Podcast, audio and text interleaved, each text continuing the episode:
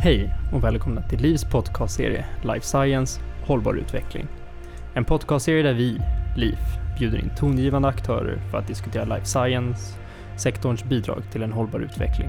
Mitt namn är Alexander Sommersjö och jag är trainee på LIF. I dagens avsnitt kommer jag och Bengt Mattsson samtala med Josefa Moritz, Head of Corporate Affairs på BMS och Mikael Pennanen, Head of Regional Market Access på Novo Nordisk. Varmt välkomna Josefa och Micke. Kul att ha er här. Och Bengt, kan inte du börja bara berätta lite bakgrund och vad vi ska prata om idag?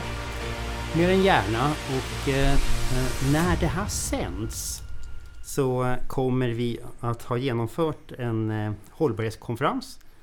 Gick av stapeln 29 november.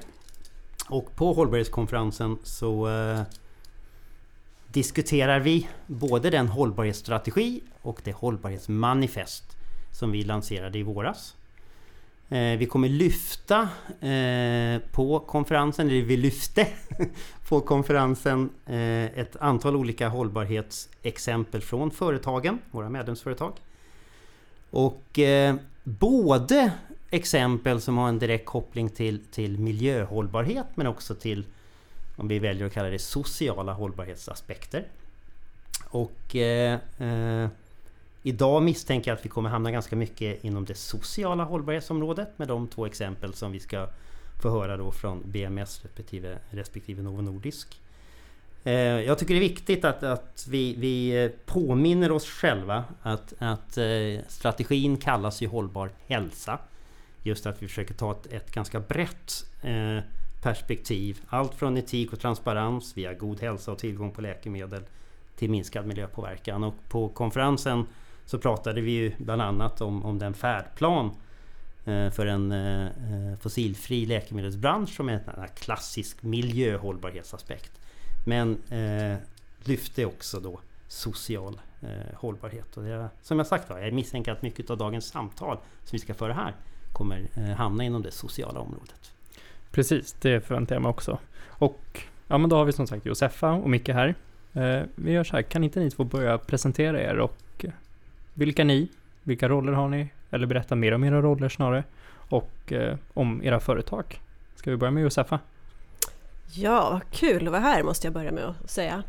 Eh, jag har jobbat drygt 20 år med hälsa och läkemedel i olika roller. Nu är jag då chef, nordisk chef för Corporate Affairs, med kommunikation och påverkan på BMS, Bristol Myers Squibb. Eh, och hållbarhet har väl ingått i min roll mer eller mindre eh, under ganska lång tid. Först som CSR och olika välgörenhetsprojekt, men det har ju utvecklats till att bli mer integrerat i det vi, vi jobbar med eh, och, och det kallas ju sustainability. Och det här arbetet styrs från huvudkontoret i USA. Men man säger samtidigt att Norden ligger 8 till 10 år före USA. Jag vet inte om det stämmer, men de kan ju få tro det. eh, och det gör ju att det vi, det, vi, det vi säger här i Sverige och exempel vi skickar, det tittar man mycket på. Och nu så gör BMS, BMS om sin strategi och sätter nya targets för hållbarhetsarbetet. Och då får vi vara med och ge inspel till det. Så det är otroligt spännande och det är otroligt eh, bra att vi har en läkemedelsindustriförening i Sverige som faktiskt har tagit fram en hållbarhetsstrategi och ett manifest. För då kan, har ju vi något också luta oss mot när vi säger att ja, men vi ligger i, i framkant i Sverige. Ja, jätteintressant och väldigt intressant det där du säger. Dels liksom att hur man har gått från CSR till hållbarhet och hur den har utvecklats från att det har varit mycket välgörenhet och även nu till det här med att Norden ligger så pass långt framåt i tiden och att det är en förebild där. Och det har ju Bengt, jag vet att du har nämnt det tidigare i andra sammanhang, det här med att hållbarhetsmanifestet och strategin, hur det är i ett internationellt perspektiv för just läkemedelsbranschen. Ja, vi tycker med rätta ska vara stolta över att, att det är det första exemplet eh, i den eh, internationella kontexten. Den första förening, läkemedelsindustriförening som har tagit fram någonting liknande. Så, så eh, det är klart att det är många som tittar på oss och, och då är det viktigt som sagt inte bara att ta fram strategin och manifestet utan de facto leverera på de nio olika åtaganden som vi har i vårt manifest. Så det, detta är enkom starten på en ganska lång resa. Ska vi gå över till dig Micke? Ja, ja men tack säger jag också då. Eh, väldigt roligt att få vara här. Det känns ju som att det är ganska lätt att vara överens om att det här är superviktigt att hålla tag i. Min roll på Novo Nordisk då, den är ganska likt eh, Josefas. Jag leder regional Market Access och Public Affairs-arbete.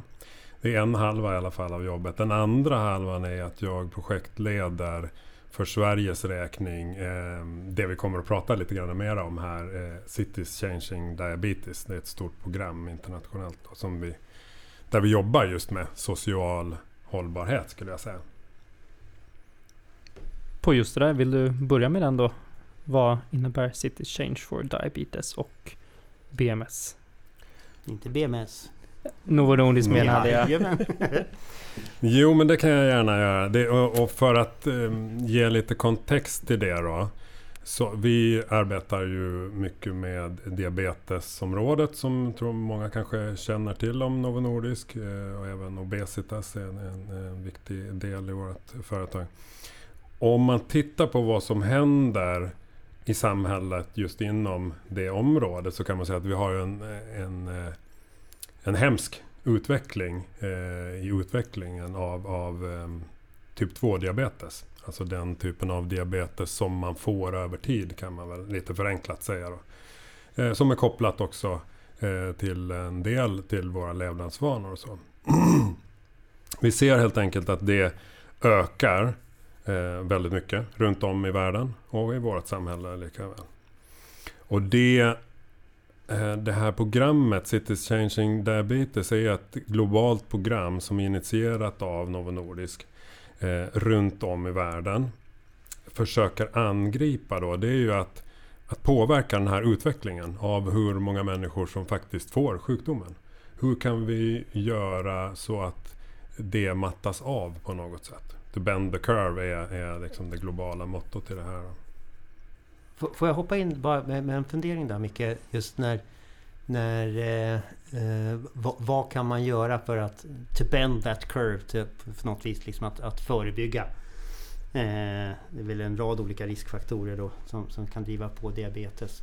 Och, och eh, man kan mycket väl tänka sig att, att många skulle, skulle eh, utifrån säga liksom att ja, men läkemedelsindustrin, ni, ni nästan vill ju att folk ska bli sjuka liksom så att ni får, får eh, sälja era läkemedel. Men, men, men just det här preventiva insatser och, och i mitt perspektiv, jag vet inte, jag är lite nyfiken på hur ni resonerar, men mitt perspektiv har alltid varit att, att det, som för, det som kan förebyggas det ska, det ska, vi göra allt vi kan för att vara med om att, att förebygga den ohälsan. För tyvärr så finns det ju tillräckligt mycket ohälsa som vi inte klarar av att förebygga idag. Och kan vi då rikta hälso och sjukvårdens resurser dit? Kan vi rikta våra forskningspengar till den typen av områden som är liksom unmet medical needs idag? Så, så är ju det naturligtvis att, att föredra så att säga. Liksom. Och är det där ni på något vis då kommer in i, i, i förebyggandet och, och, och vad kan ni tillsammans med då andra samhällsaktörer göra för att, att, så att säga, minska eh, de här olika riskfaktorerna som finns? Mm. Nej men det, det, är precis så. Och det är väl just det som kanske då kommer in på social hållbarhet. För att om vi tittar på situationen som vi har med en dramatisk utveckling och vi lägger ihop den dramatiska utvecklingen som påverkas av våra levnadsvanor helt enkelt. Tillsammans med att vi har demografiutmaningar. Mm. Som vi ser där vi kommer helt enkelt att vara väldigt många fler äldre människor. Eh, framförallt med många kroniska sjukdomar och liknande som, som kommer behöva tas om hand om allt färre som jobbar egentligen. Den cocktailen, det är en, det är en perfekt storm. Och den situationen blir precis det som du, du kommer in på att där kommer vara mer än nog och det är redan det idag kan vi säga. Att det, det här är så stora utmaningar så att om vi inte är med i även det förebyggande arbetet här så, så får vi ju problem att hjälpa de som är i sjukdom. Och, och, det är det vi säger att vi behöver försöka bidra även från vårt perspektiv i det här. Så, så det är naturligt för oss och, och ligger liksom i våran grund som företag också att, att ta ett helhetsperspektiv mm. på diabetesområdet och obesitasområdet i det här fallet och jag tänker om jag får hoppa in där, för att jag, jag reagerar ganska starkt när jag hör sådana kommentarer som, som Bengt lyfte, att eh, ja, men ni, vill ju, ni vill ju tjäna pengar, ni vill ju att folk ska, ska vara sjuka. Eh, men, men det är ju ett ganska cyniskt och kortsiktigt sätt att se på det och jag tror ingen medarbetare på ett läkemedelsföretag skulle bli mer stolt om ens företag kunde hitta sätt att förebygga sjukdom eller bota sjukdom. För som sagt, det finns tillräckligt många många eh, affärsmöjligheter ändå, många sjukdomar och mycket att göra. Så att självklart måste vi ha det här holistiska perspektivet, förebygga, behandla och bota eh, sjukdom. Mm. Det är det som är hållbarhet, tycker jag. Precis. Ja, det är det. Men om vi går från det lite till er, mm. just med BMS exempel mm. den här gången och inte Novo Nordisk som jag sa tidigare. Eh, det är just lite det ni är inne på med ert hållbarhetsexempel. Just det här ja, att eh, få ut mest, mest eh, nytta för de pengarna man faktiskt lägger på sjukvården. Ja. Då det är, vi har enbart tyvärr begränsade resurser. Precis, det är ett helt annat exempel än, än det eh, som Novo Nordisk pratar om idag. Men det vi har gemensamt är att vi, vi är måna om att hälso och sjukvården också ska vara hållbar över tid. Vilket innebär att när behovet av vård ökar så, och samhällets resurser är begränsade, då måste man ju tänka utifrån ett samhällsperspektiv. Hur får vi så mycket hälsa som möjligt för de pengar som finns? Eh, och där kan, ska jag bara kort berätta om vårt, vårt exempel. Gärna. Det är ju att vi jobbar med hälsoekonomi och hälsoekonomi är vetenskapen om hur man fördelar samhällets resurser på bästa sätt för att få ut så mycket hälsa som möjligt. Och det här är inget som är unikt eh, för BMS att jobba med. Det gör alla, alla läkemedelsföretag för att ansöka om subvention för sina läkemedel. Eh, men vi jobbar mycket med utbildning eh, av hälsoekonomi. Vi har något som heter Hälsoekonomiskolan. Och det är för att, för att man ska få fram underlag för beslut för att bättre investera i hälsa. För det är ganska svåra beslut och analyser som ligger till grund för hur man ska prioritera med hälso och sjukvårdens resurser. Får jag, får jag hoppa in där då Josefa? För det, det som jag tycker är spännande, för du, du är mm. ärlig när du liksom säger det här är ju Det är ju liksom ingen, ingen konstighet att ett läkemedelsföretag jobbar med, med hälsoekonomi. Det som jag tycker, tycker är, är intressant med, med det ni gör det är att, att överhuvudtaget så att säga, placera det under ett paraply av hållbarhet eller hållbar hälsa. Eh, vilket jag inte har stött på tidigare. Eh, och, och jag, jag vill ju se att mer och mer utav det arbete som, som eh, läkemedelsföretagen gör för att, att i huvudsak liksom uppfylla vårt huvud, huvudsakliga uppdrag att vara med om att skapa mer hälsa eller livskvalitet i samhället. Att, att allt det arbetet, att, att vi förstår och att naturligtvis då eh, våra intressenter också förstår att det är ju ett utav kanske våra viktigaste bidrag inom ramen för hållbar utveckling. När, när, när, när du började prata, jag gissar att det är du som mm. delvis har tagit det här initiativet, att liksom sätta det under paraplyt hållbarhet eller hållbar utveckling. Hur, hur kollegor och annat och, och våra ex, superexperter på hälsoekonomi, hur reagerade de när du säger att det här är ett jätteviktigt arbete inom ramen för Agenda 2030 och hållbarhet? Mm. Eh, tack för inspelet. Eh, frågan från LIF när vi skulle komma med case från läkemedelsföretag, det var ju hur bidrar ert företag till ett hållbart samhälle? Eh, och då tycker jag det bästa sättet att tänka kring hållbarhet, och vi gör ju jättemycket grejer. Hållbarhet, definition av hållbarhet, det är ju miljömässig, social och ekonomisk eh, hänsyn. Eh, och inom miljö, så, precis som andra företag, så har vi vi har olika initiativ för att minska våra utsläpp. Eh, ja, vi har elbilar, vi tittar på återvinning, eh, transporter och hela det, miljöcertifiering av kontoret. Inom det sociala, som jag uppfattar det, det sociala, så är det ju mycket kring hur vi jobbar kring etik och transparens, eh, mångfald och eh, inkludering, vår kultur som bygger mycket på ansvar eh, och innovation. Men när det gäller det ekonomiska så såg jag inget annat företag som hade något exempel på det. Eh, och det kanske inte är så fint att prata om, eh, den ekonomiska aspekten, för att då tänker man att ja, det ekonomiska det är att ni ska tjäna pengar. Och det ska vi göra, för att vi är ett företag som, som måste också få avkastning på det vi investerar eh, och för att kunna investera mer i forskning och utveckling. Men det är ju också hur vi bidrar till ett hållbart samhälle rent ekonomiskt. Och hälsoekonomi tycker jag, det är ju inte, det är ju inte något projekt vid sidan av med början och slut. Det här är vårt hållbarhetsprojekt, utan det är ju integrerat i det vi gör. Vi har ju ett helt gäng hälsoekonomer och market access-personer som, som jobbar med det här dagligen. Eh, och just att det är integrerat i vår verksamhet tycker jag gör det så, så bra som exempel på, mm. på hur man integrerar hållbarhet. Får jag ställa en fråga till Alex? Sen ska jag försöka vara tyst. Du vet att det inte alltid är så enkelt för mig. För det, för, för, och då, Micke, för det, liksom kommande från Novo Nordisk, om det är liksom något bolag som, som eh, väldigt, väldigt tidigt i, i eh, liksom på 90-talet var, var ledande i diskussioner kring klimatfrågan. Novo Nordisk tog ju väldigt tidigt liksom det, upp den fanan. Eh, så, så eh, tycker jag också det är kul att, att eh, på samma sätt som, som Josefa lyfter ett case som, som inte självklart då hamnar in i, i åtminstone miljöhållbarhet. Så att, att, eh, att eh, man från Novo Nordisk sida när man har enormt mycket goda exempel att, att eh, inom framförallt klimatområdet, miljöområdet, liksom att, att lyfta.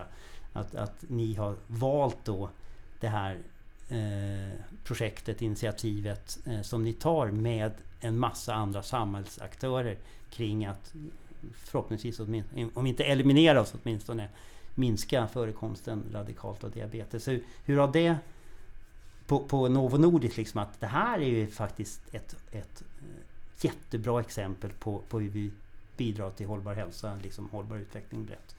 Hur, hur, eh, hur har ni resonerat där och hur har det uppfattats hos dina kollegor?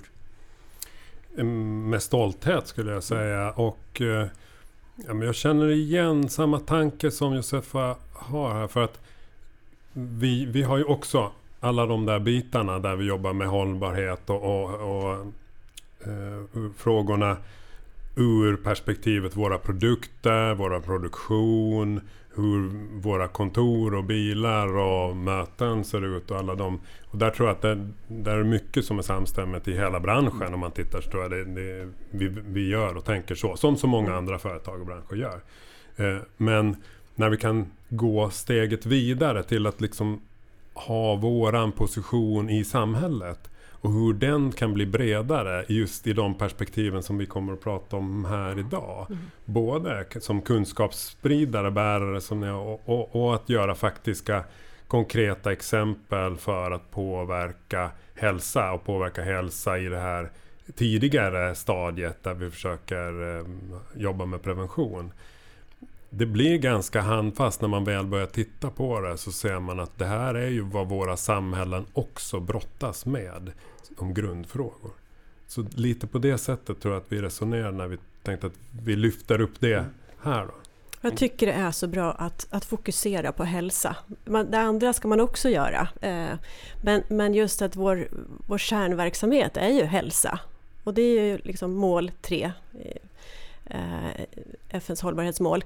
Eh, och hur kan de andra delarna liksom komma in så att man får det här bredare perspektivet på hälsa, eller hållbar hälsa som mm. Bengt säger. Jag är glad också mycket att du säger att de reagerar med stolthet. Just det ordet tycker jag vi ska, ska eh, liksom verkligen känna in att, att eh, det, det, här är någonting som också tror jag kan skapa jätte, jättestort engagemang i vår, i vår eh, bransch. Men eh, jag tänkte tillbaka till dig Micke där med just ert projekt eller initiativ. Hur, hur ser det samarbetet ut? Vi har varit inne på liksom prevention och hur viktigt det är och framförallt hur, hur vikt, och sen till det Josefa liksom var inne på att skapa mer samhällsnytta ur den aspekten. Att kunna frigöra resurser till annat. Vad är er roll som just läkemedelsföretag och vad bidrar med, ni med i just det projektet när, som ni även har med då många andra eh, aktörer? Mm. Det är ju... Ja men vi, vi är initiativtagare och, och sen kanske facilitator som försöker hålla ihop det här mellan, mellan de olika länderna och mellan olika partners. Då, som, för det här handlar, det är ett partnerskapsprogram brukar vi mm, säga. Och eh, i Sverige då där vi har Malmö som är Eh, den svenska staden i Cities Changing Diabetes. Det finns 42 stycken städer runt om i världen idag då. Eh, varav Malmö är den, den, svenska. Där jobbar vi tillsammans med Malmö stad, med eh, Region Skåne och Malmö universitet. Tillsammans med oss då som är de fyra partnersen där. Och det man, det man gör, och det gör man principiellt runt om i alla de här städerna, det är att man i första läget så går, gör man en kartläggning. Man tittar på hur ser situationen ut? Hur vanligt är det med typ 2-diabetes här? Och, och, vad finns det för kontext runt omkring det? Ser det likadant ut i hela stan? Eller finns det områden som det, det är vanligare och så vidare? Och det gör det ju. Det är ganska stora skillnader och det är många sådana faktorer som vi ser i många hälsofrågor. Socioekonomi, eh, utbildningsnivå och liknande som, som gör det. Men det blir basen i det hela, att man har en kartläggning. Och på, på basen av den datan, eller de fynden över hur situationen är, så går man sen då tillsammans ut vidare i arbete i, i olika grupper som då försöker komma på olika lösningar på den situationen. Vad är det man kan göra för saker som skulle påverka utvecklingen då? Och då sitter man igen i arbetsgrupper som är bemannade av alla de här, oss fyra partners i det fallet då. Med mera expertkompetenser och folk som, som är närmare verkligheten och så. Det pågår ju naturligtvis massor med initiativ redan. Det här är ju... Det är ju så att det, det, det är många som försöker göra någonting åt utvecklingen av, av eh, typ 2-diabetes. Men det till trots ska vi komma ihåg att vi har, vi har en, en, en dramatik liksom i utvecklingen. Vi såg i vår analysfas att mellan 2011 och 2018, som där, där, vi tittade, så var det en fördubbling av antalet människor i Malmö som fick typ 2-diabetes. Ser ni några skillnader och likheter mellan de 42 städerna ni har? För det var väl mellan ett par kontinenter också det var att ni hade den bredden på initiativet också? Ja det är det ju. Det här är ju verkligen runt på, på, på alla kontinenterna. Och, och ja, vi ser likheter i dramatiken, får man säga. Alltså utvecklingen är ju, det är så här runt om i världen. Och där är, eh, det, det är dramatiskt den utveckling som vi såg i våran analys, men, men det, det är minst lika mycket och i vissa fall, eh, i många länder är det ju, är det ju mera. Men just att det, det ökar på det sättet, det är ett faktum eh, runt om. Sen finns det också vissa skillnader och de är ju kopplade kanske mer till hur våra samhällen ser ut, hur våra städer i de här fallen är uppbyggda då. Eh, var någonstans man befinner sig i världen så kan man säga att skillnaderna kan bli ännu större om man är i någon av de här riktiga storstäderna runt om i världen med, som brottas med en annan kontext. Så kan vi säga att då blir skillnaden till exempel mellan stad och land, eh, alltså landsbygd, eh, ännu större än vad den är i Sverige. Här, det är dramatik i, i, när man tittar på utvecklingen i Malmö. Men kliver man utanför Malmö och är någonstans utanför stan så ser vi att det, utvecklingen är densamma i alla fall. Och den är runt om i Sverige också densamma. Får jag ställa en fråga? Eh, för jag tänker, när jag tänker diabetes och det ni gör för att förebygga diabetes, att minska obesitas och med livsstilsförändringar. Det borde ju också minska förekomsten av av andra sjukdomar? Ja, men hjärt-kärlsjukdomar och annat. Tittar ni någonting på det också? Ja, men det, det gör man. Och det är ju precis så. Och jag tror där kommer du också hitta en hel del av de kopplingarna till hälsoekonomin. Eh, för om vi tittar på vad vi lägger våra pengar på i samhället idag inom typ 2-diabetes. Om vi skulle säga att vi är inom typ 2-diabetes så ser vi att då är vi ju inte riktigt inom typ 2-diabetes ändå. För ungefär 70% av alla resurser som vi lägger överhuvudtaget lägger vi på att ta hand om komplikationerna av sjukdomen. Och då är vi ju inne precis där, du, där du säger. Liksom, det här är ju det är att vi får hjärtinfarkt eller stroke eller problem med ögon eller ben och liknande. Då. Alltså mm. följdkomplikationer som är den stora faktorn. Återigen, det är det här holistiska perspektivet. För att läkemedel ses ju ofta som en kostnad. Och det är ju en kostnad i, i budgeten. Men om man använder ett läkemedel rätt, då kan man ju spara pengar någon annanstans förhoppningsvis i form av sjukhusinläggningar eller arbetsbortfall eller så. Och det är ju där återigen hälsoekonomi kommer in, att, att titta på var är de andra kostnaderna? Eh, och sen förstås ta in eh, patientperspektivet. Vad vinner man i form av ökad överlevnad, bättre livskvalitet? Eh, så så det är väl det som, när vi tittar, kostnadseffektivitet, eller jag ska inte säga vi, det här är ju generella verktyg, eh, etablerade verktyg som man använder. Men då gäller det att titta på kostnaderna, skillnader i kostnad, eh, olika behandlingar då, delat på effekt, skillnaden för olika behandlingar. Så finns det många fler verktyg men, men eh, det är en jättebra bas och det är ganska roligt nu när vi sitter och pratar så här så ser man att de här initiativen som vi har mm. och de våra projekten som vi lyfter just här nu de, de hänger rätt tydligt samman kan jag säga nu när man resonerar lite grann runt det. För att eh, vi brottas ju med väldigt många hälsoekonomiska frågor och funderingar i vårat projekt. Jag satt på, på workshop häromdagen bara. Där man tittar på olika typer av finansieringslösningar. Även för då preventivt arbete. För här är någonting, det brottas ju hälso och mm. sjukvården med där ute idag. Då, att det, det, alla är ganska klara över att vi borde göra vad vi kan för att komma in preventivt då. Det kan både vara primärpreventivt men även sekundärt. Och göra för att inte vi ska drabbas av de här andra följdkostnaderna. Men det är ändå så otroligt svårt att brygga de silos som vi har i systemen och i samhället. Och göra de där satsningarna som vi behöver göra. Mm. Eh, vi kan förstå och se att ja, mm. men det är klart att det är bättre om inte människor blir sjuka. Och, och sen om de som är sjuka drabbas vidare av sina följdverkningar. Det borde vara bra att satsa på saker som gör att det inte blir så. Men då krävs det den här hälsoekonomin för att backa upp det systemet och kunna säga att varför ska man egentligen orka satsa då när mm. man står mitt i den där virvelvinden och mm. ska försöka lösa mm. vardagen mm. just här och nu. Mm. Och som du säger, många brottas ju med samma, samma utmaningar. Eh, och jag tror att vi i Sverige, om jag återigen får liksom vidga perspektivet lite eh, geografiskt. Vi i Sverige vi är vana vid samarbete och partnerskap. För oss är det ganska naturligt.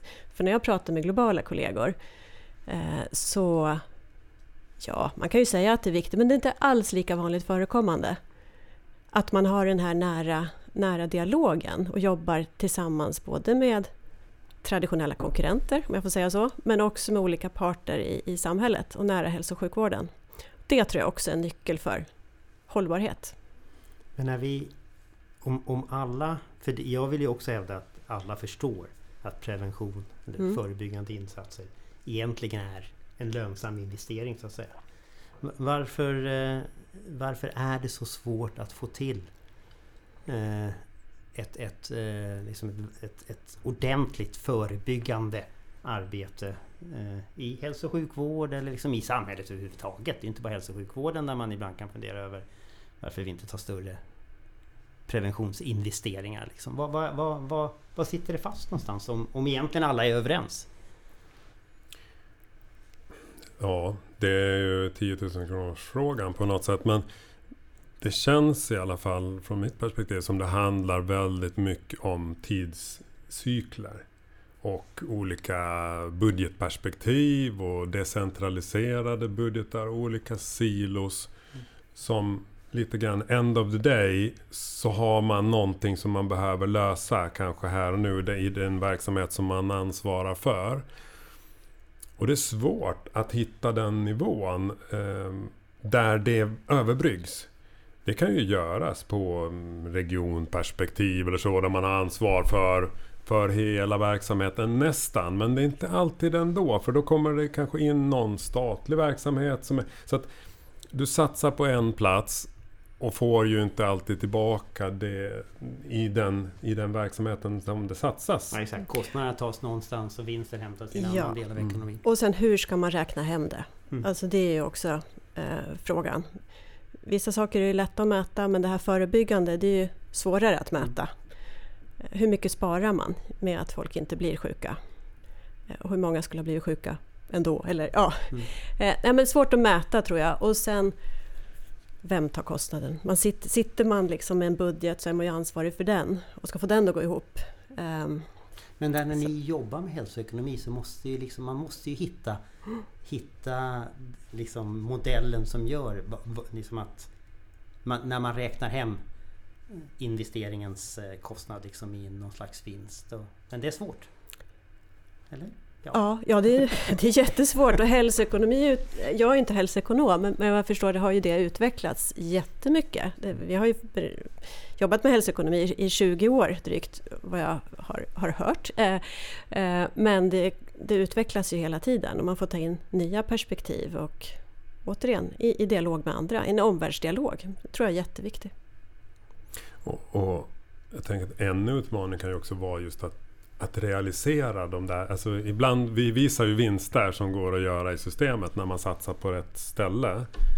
Eh, men ska man mm, eh, vara uppriktig där så kan det ju också vara svårt att räkna hem ibland de där vinsterna på riktigt sen. För att i, i en form av besparing. För det blir inte alltid besparingar av det utan det blir en minskad kostnad någonstans.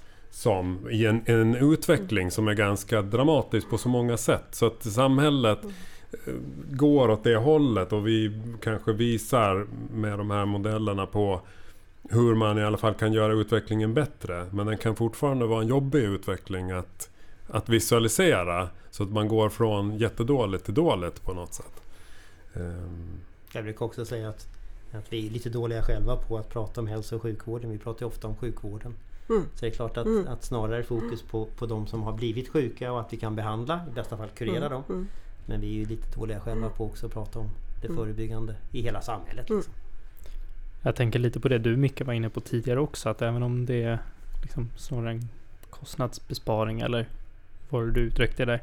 Men just det här att vi har ju oavsett en åldrande befolkning. Så även om vi gör de här besparingarna så har man fortfarande den kostnadsökningen på den här basnivån. mm. Eh, vilket gör att den, blir, den ska man också alltid ta ställning till och den blir ju budgetpåverkande. Och då kanske det blir lite högre tröskel att göra den typen av investering, om vi säger så, liksom från att gå över från det man har gjort tidigare till det man, ja, mer preventivt arbete om man säger så. Ja, det är ju ett tufft läge och liksom all respekt för det som alla försöker lösa i samhället på något sätt nu med, med det vi, vi står inför. Till exempel då med demografiutmaningen. Det, det, det var någon som sa att man, man får vara väldigt positivt lagd om man ska kalla det en utmaning.